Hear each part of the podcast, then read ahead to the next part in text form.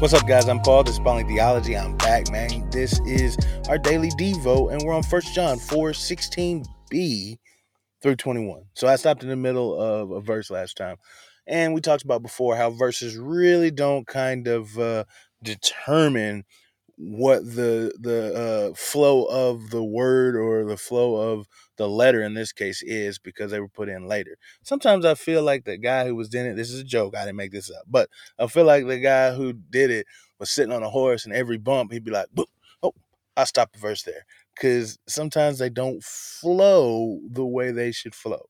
But it's okay. Anyway, let's jump into it.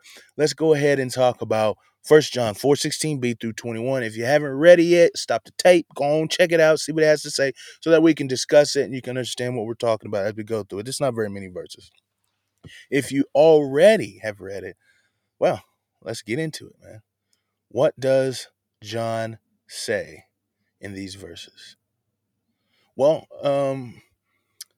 I think the biggest thing that he's saying is that God is love. And it says, and the ones who remain in love remain in God. Those who abide in love abide in God. It's because God is love. And then it says that God's love is completed in us. So when we love, because God is love and we remain in love, it says that God's love is complete in us so that we can have confidence before him in the day of judgment. Like, dude, it's because we're going to be like him. It says, just like he is, we will be like him. Okay? And that's powerful stuff right there. Is that when we love the way that God loves, when we love the way that God showed his love for us, then we have confidence, absolute confidence in the day of judgment. And so one of the things that he says later on, he says, I write these things so that you may know that you are in him. You'll know the truth of your salvation. And so one of the ways that we can have confidence and not worry about it in the day of judgment is if we love. And he continues on. He says that this love casts out all fear. It says, because fear, you are worried about. Let me look here. So I'm sorry. Yes. It says we are worried about punishment. That's what we're worried about.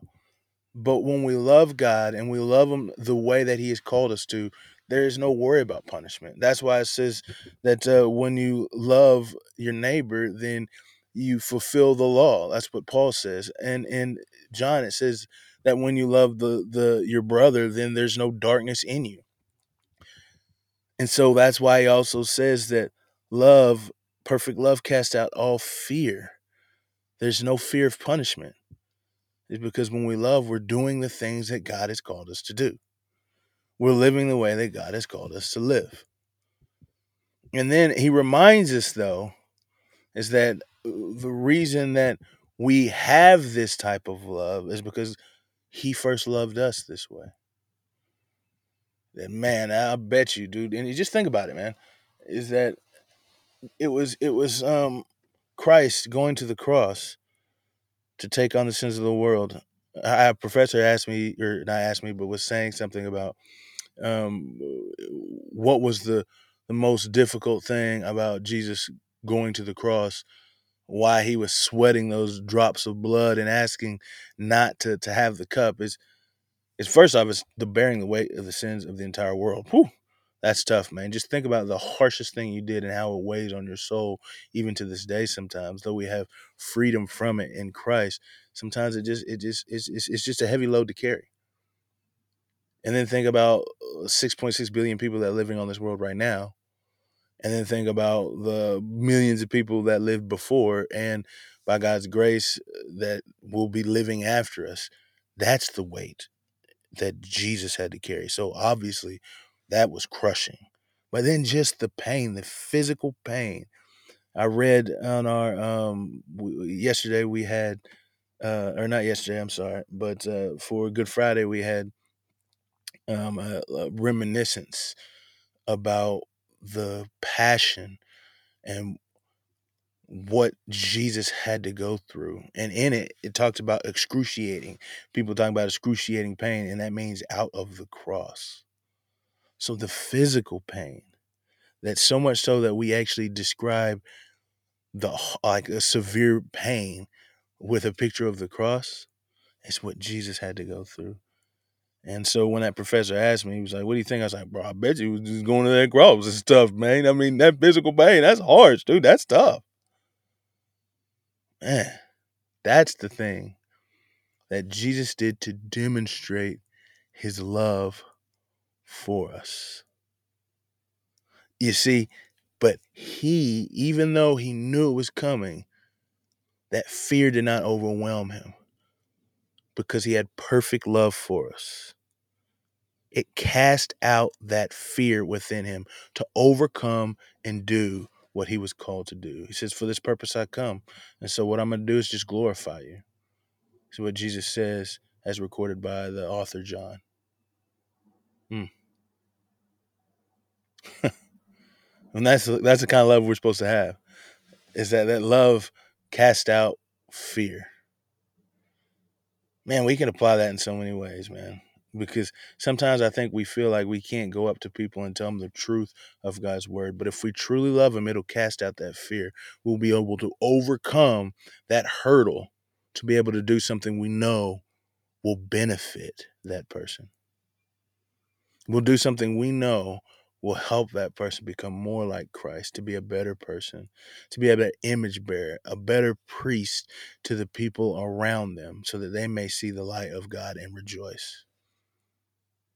That's what perfect fear or perfect love does. It casts out that fear. And then it says that we got to love the brethren, because anyone who doesn't love the brethren, it's impossible for him to love God, because we've seen our brother, but we have not seen God. That's a continuation of what we talked about maybe in a couple episodes ago, where it says that no one has ever seen God. And so John is capitalizing on that, the idea that when we love each other, we complete the love of God. It's because we haven't seen God. And so when we don't love our brother who was made in the image of God, as John said, or James says later on, if we don't love our brother, and we're supposed to love God, how can we love him when we hate his children?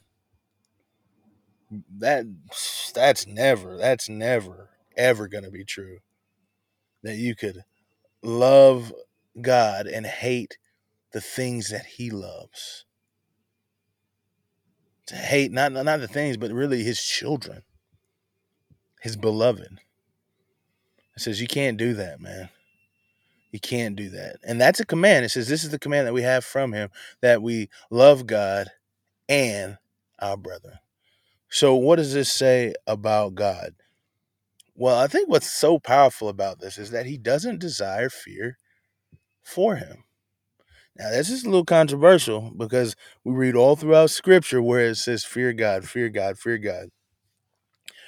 But we also see when he appears and people are straight up scared, he says, do not fear. Okay, so the fear that we should have for him is a reverence and a respect. But when we love God and we're loving his people, then that fear should go away, because we know we are doing all that he has called us to do. We're doing what he has commanded us to do, which is to love him and to love his children. So God doesn't desire for us to fear him in that way. And what about man? Well, we should be open and bare before him. Sometimes I think about what it means to not fear God. It says that we won't are concerned about this judgment that happens, is because we know that God knows us intimately and wholly, and that when we love brothers, that we're not sinning, but also that when we do sin, that we can confess to him and that we can have this sins forgiven, because he showed that love to us, that he is able to do that through his son and the death. His son died on the cross, and then how he raised him to life again. And finally, application, love. I'm just going to leave it right there. Love. Love like Jesus loves. Love for the benefit of the one who you love. I'll see you guys in the next episode.